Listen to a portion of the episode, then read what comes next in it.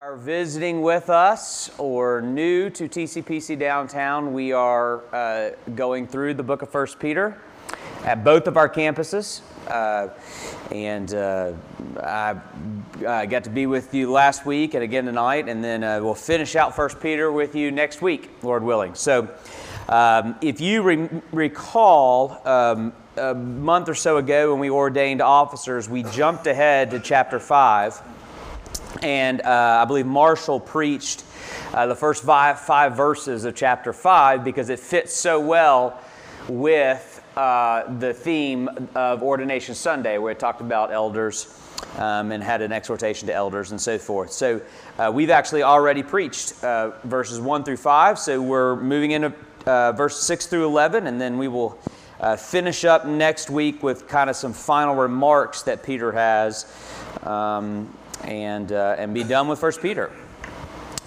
Uh, but tonight we turn our attention to what's one of the most, uh, one of the more famous passages um, in the New Testament, one of the most uh, powerful, comforting, challenging, all those different things are wrapped up in this. Very well known. So let's give our attention uh, to God's Word here. Humble yourself, therefore, under the mighty hand of God, so that at the proper time he may exalt you casting all your anxieties on him because he cares for you. Be sober minded, be watchful. Your adversary, the devil, prowls around like a roaring lion, seeking someone to devour. Resist him, firm in your faith, knowing that the same kinds of suffering are being experienced by your brotherhood throughout the world. And after you have suffered a little while, the God of all grace, who has called you to his eternal glory in Christ, will himself restore confirm, strengthen, and establish you. To him be dominion forever and ever. Amen. The word of the Lord. Help us, O Lord, to approach your word rightly in all humility and teachability. Help us not to apply it to others before we apply it to ourselves. Help us be open and free to let it confront us, challenge us, convict us, and, and Lord, yes, comfort and assure us. Um, give me strength, God, uh, to, uh, to, to labor well over your word and to proclaim it faithfully, and for you people to hear it uh, as you intend for them to hear it. All of that, Lord, is the work of your Holy Spirit. So come, Spirit and uh, do what only you can do and work the application of our souls. We submit ourselves to your teaching, trusting that it is good. For Christ's glory and the good of those who are here, we pray. Amen. So we are coming to the end of a uh, what's been a year-long journey through the book of First Peter. Uh, we said from the beginning and have said repeatedly throughout that we chose uh, Peter's famous uh, letter to exiles because we believe it is important for us um, in the, uh, the, the, the Western evangelical church, is important for us to learn the what and the how of exilic life because we really truly do believe that is upon us in, in more ways than ever before.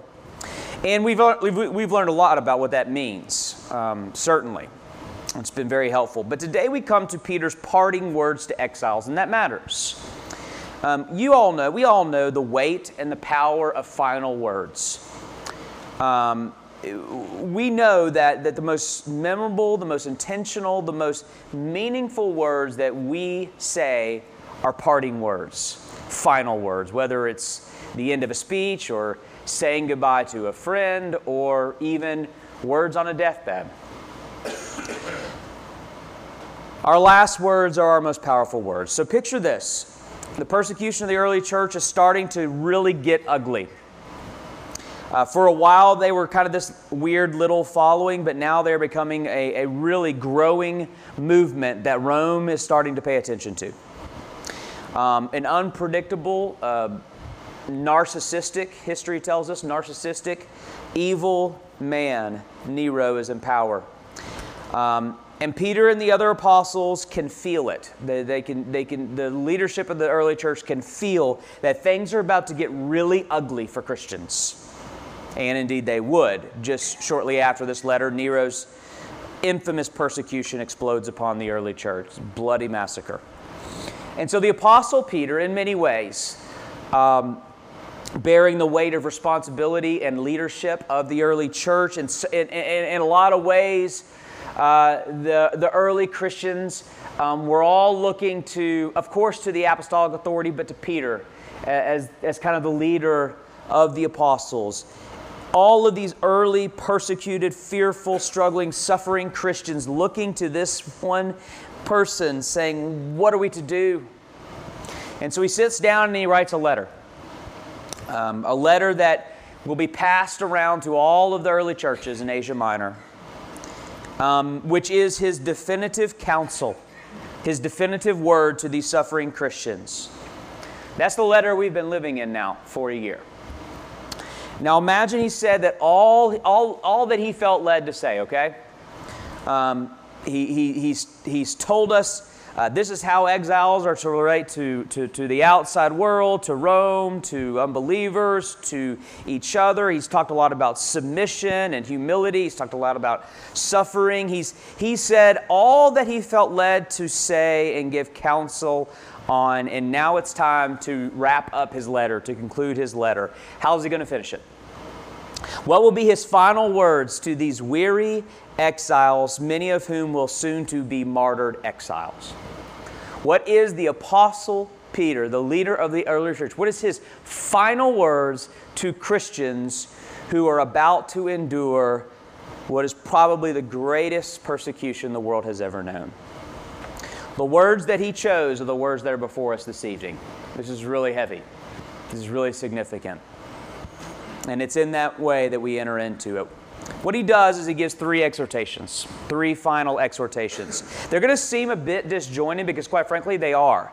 Uh, they stand alone as three different uh, concluding charges, three different um, exhortations, is what I'm calling them, three different thoughts um, that he has for the church that are kind of disconnected, and, and so they'll feel that way. It, it's all, this is almost going to feel like three mini sermons. My point, the, the passage doesn't flow as nicely as, as, as, I, as the passage normally does. So my points will feel a little bit disconnected. They probably should be three different sermons, but um, uh, if, if, I, if I were determining the timetable, they would be three different sermons. But old Marsh here is keeping us going. So, so we're going to do three mini sermons in one. This is Marshall's fault if you wanted more detail.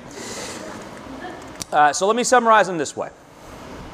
Uh, Peter has a final exhortation about our fear, our foe, and our future. Fear, foe, future. Let's look at each. His final word to our fears, uh, verses 6 and 7.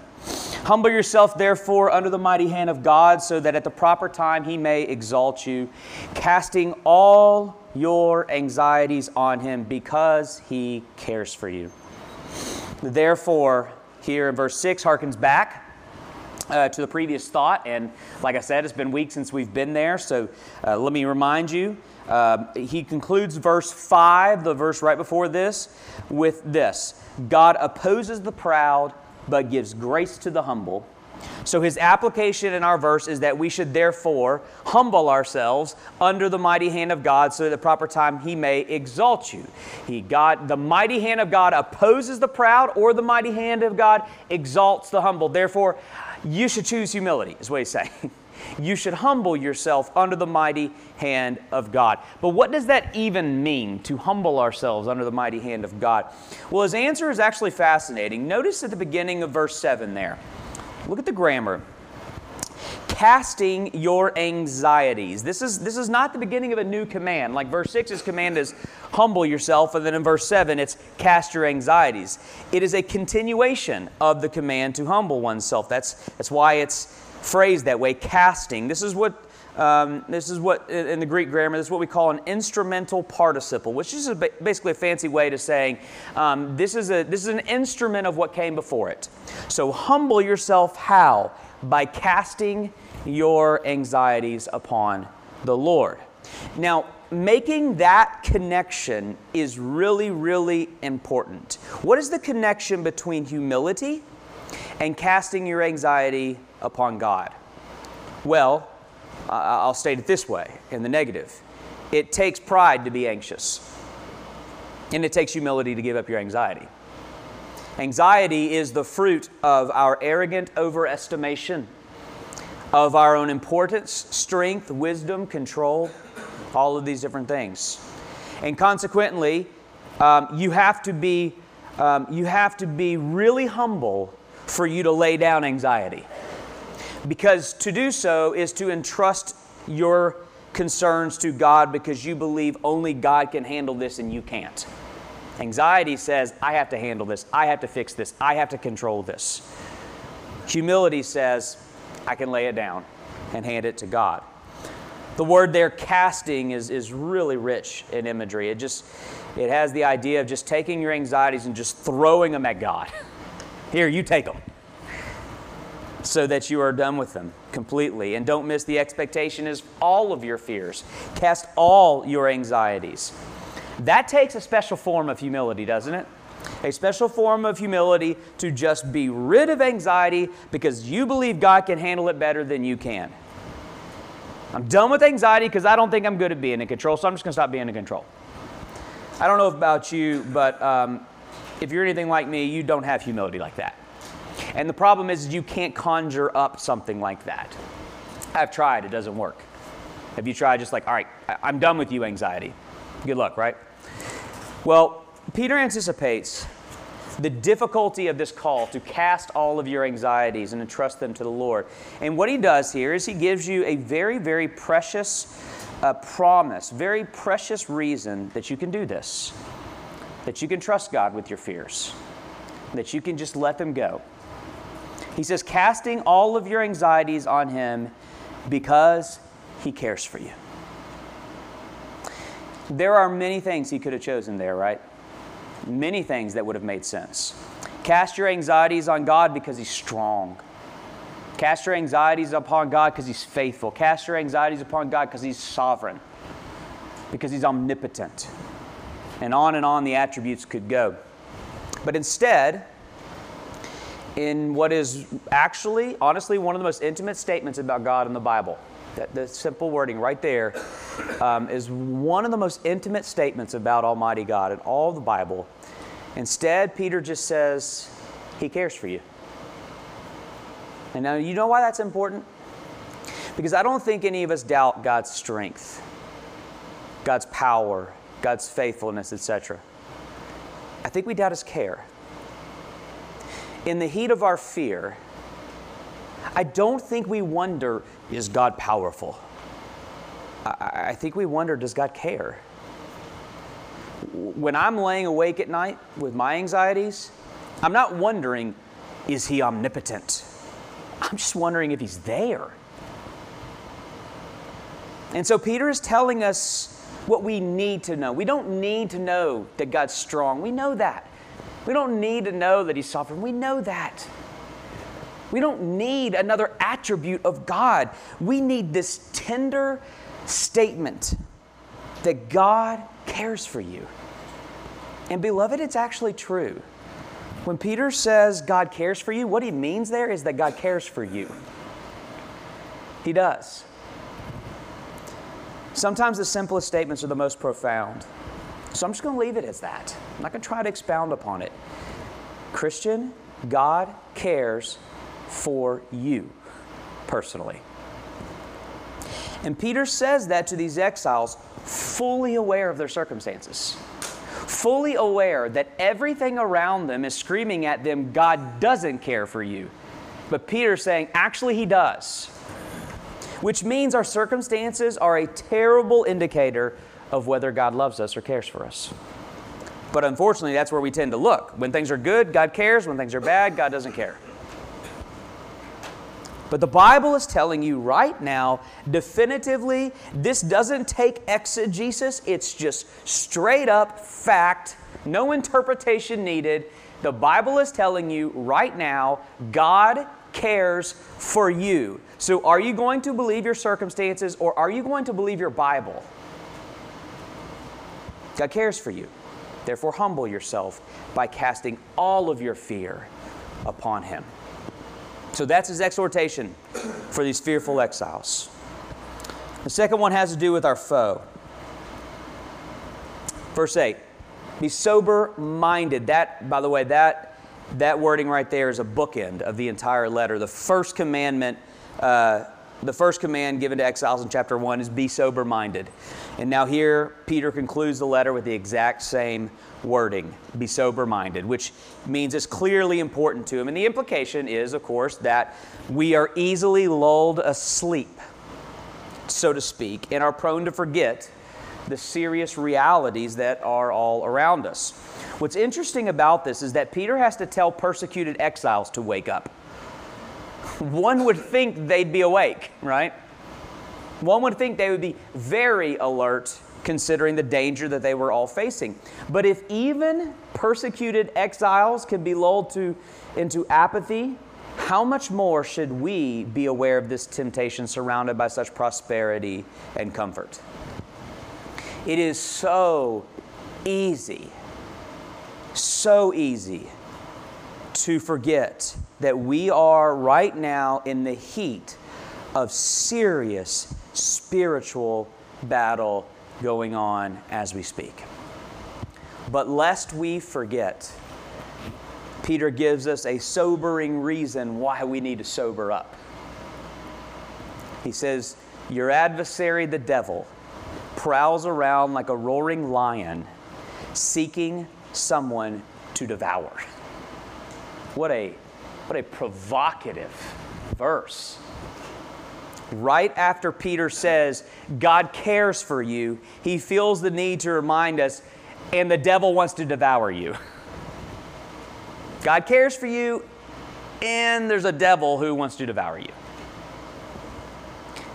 And as you know by now, First Peter focuses on the opposition and persecution from the world. But here at the end, what Peter does is he pulls back the curtain a bit to inform us that behind the worldly opposition is satanic activity that is actually after your ruin. In other words, it's not the suffering that we should necessarily be fearing around here. It's what Satan will do with the suffering. It's the evil forces behind the suffering. It's, it's what he's tempting you into by the suffering, namely using it to, to, to make shipwreck of your faith and ruin your soul. The imagery is, is, is uh, it's chilling, really. Um, my kids never remember anything from my sermon. Boy, they were talking about this this morning.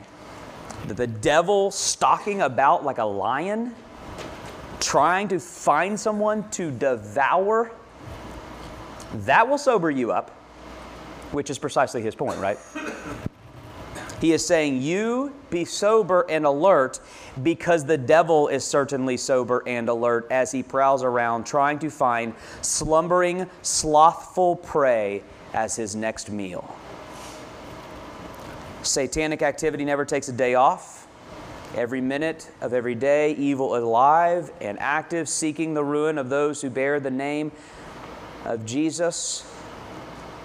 And if you're uh, one of these uh, modern, um, progressed Western individuals who thinks the idea of, of devil and, and evil spiritual forces and all that is just silly and nonsense, um, uh, that, that's really dangerous. It's really dangerous to deny the reality of evil forces in the spiritual realms. There is a devil, and every minute, he and his forces of evil are alive and active, seeking the ruin of those who bear the name of Jesus. And negligent Christians are easy prey for such a vigilant adversary. Peter's exhortation here is more than alertness, it's active engagement. Verse 9 resist him, firm in the faith. That word that we translate resist is used elsewhere in the New Testament for rejection of the gospel. So picture hard-hearted unbelief, people who are who are not just indifferent to the gospel, but they have a hatred for the gospel. They're hardened. They will not. Uh, they will not give in to the gospel. That should be your disposition towards the devil, is what he's saying. Refuse Satan like a militant, hard hearted atheist refuses the gospel. And so, all of this graphic imagery in verse 8 begs the question of application. Now, we have to stop and, and press in a little bit here, don't we? Because it's, it's so strong. The language is such strong application. And, and I would just say this Do you approach the Christian life with the earnestness that it deserves? Do you approach the Christian life with the, with the seriousness that it demands? Do you wake up in the morning with the mindset, I must commune with God in Scripture and in prayer, or I might be devoured today? Do you view the subtlest little temptations, the, the lustful glance, the, the, the, the word of gossip, the malicious talk, the greed, the bitterness, the seed of bitterness in your heart towards another? Do you view all of those small uh, seeds of sin as the ploy of the devil to give birth to a destroyed life and soul? Do you approach public worship like a soldier approaches training for battle? The point is, we aren't playing games here.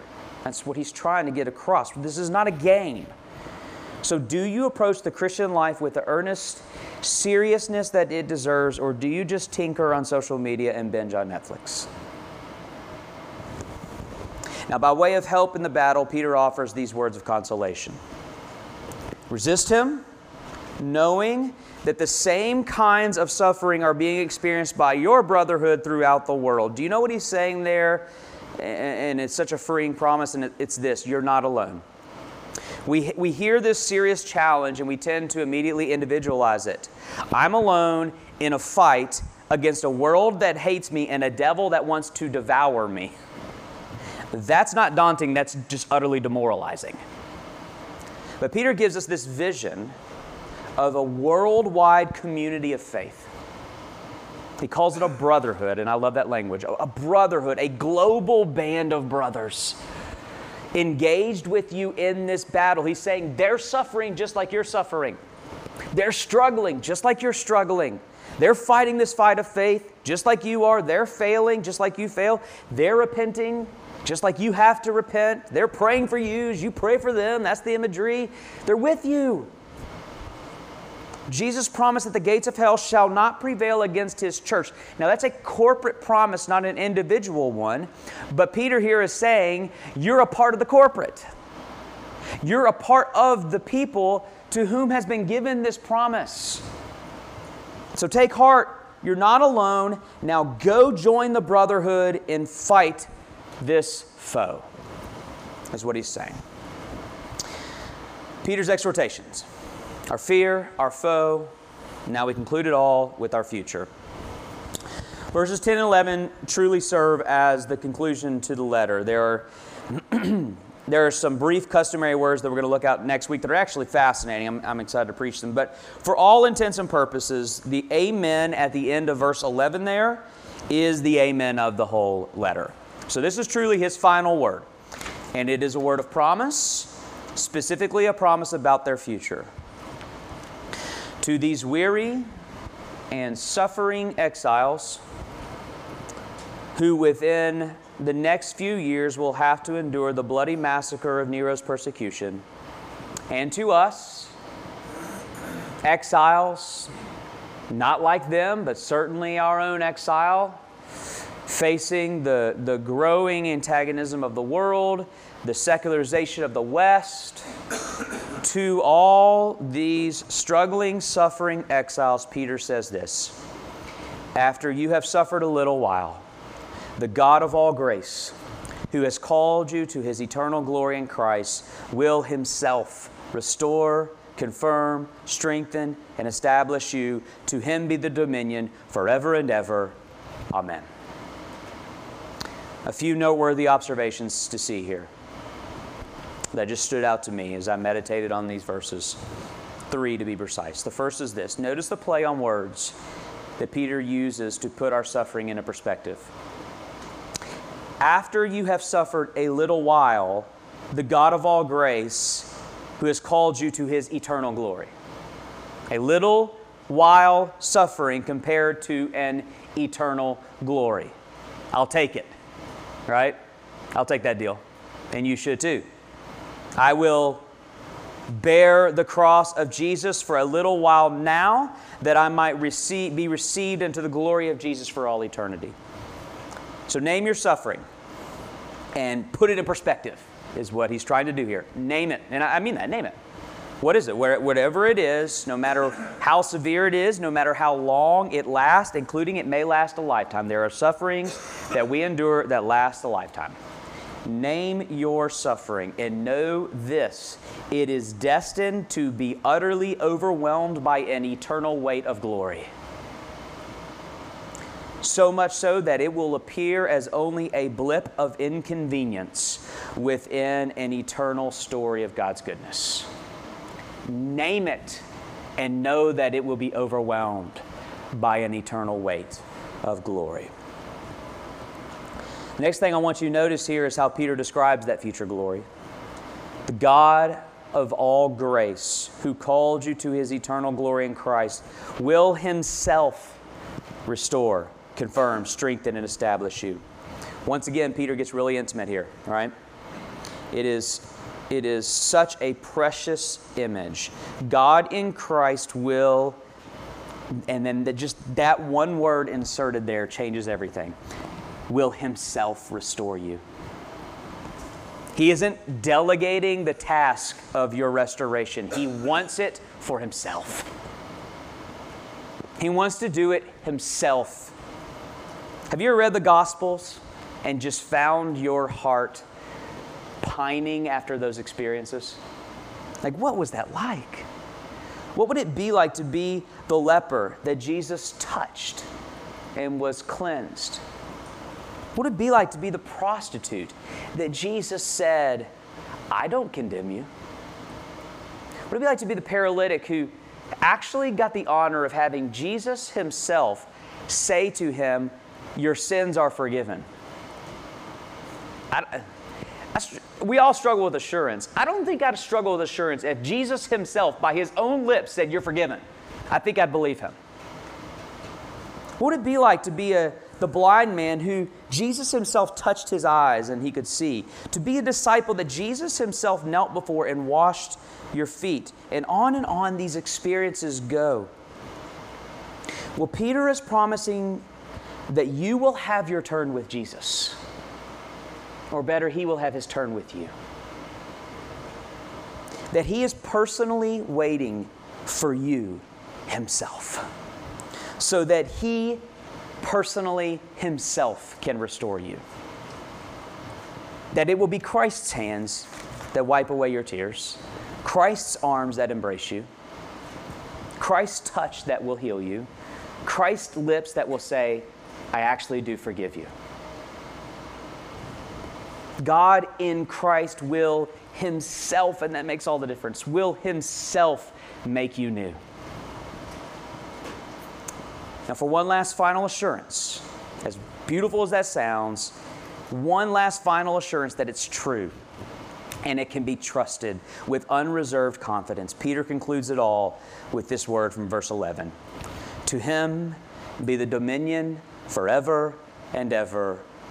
Amen. That is a customary ending. If you're familiar with your Bible, it sounds very, very uh, it, sounds, it sounds very familiar. You've heard wording like that. But there is one small little modification, and it matters. Typically, it would say, To him be what forever and ever? Glory, right? To him be glory forever and ever. Peter concludes his promise to suffering, persecuted, minority exiles that are about to be slaughtered for their faith, to him be the dominion. That matters. What's he getting at? Peter wants them, and he wants us to know the Lord Jesus Christ reigns. Do what you need to do, Nero. Jesus reigns. His dominion reigns over Rome, and it reigns over Nero and every empire of history. His dominion reigns over ISIS and any other caliphate they wish to establish. His dominion reigns over the United States, over Donald Trump, over Vladimir Putin. His dominion reigns over the rise of China's dominance. His dominion reigns over the secularism of the West and the universities of the West that espouse it. All of them will fall, all of them will be forgotten, and yet standing supreme over the rise and fall of every civilization, transcending the debris pile of every culture, is one name, the name that is above every name, the name that is Jesus Christ. Far surpassing any and all kingdom, empire, or society of men is the eternal dominion of King Jesus. And that is his final word to exiles. His final, final word is that Jesus Christ will have the final word. Let me pray. Jesus, you reign, you rule. We look at our circumstances and we doubt. We look at your Bible and we trust. Despite what our world says to us, despite what our stories say to us, you rule and you reign, Lord Jesus. And your name is above every name. Assure our hearts now, because we need it, through this meal, which is the, the, the sacrament, is the final word of every sermon, because it proclaims your death and your victory until you come. And so we pray that you would fill us now with the assurance of the truth we just heard. Jesus Christ, you rule and reign. Rule and reign over our hearts, we pray. Amen.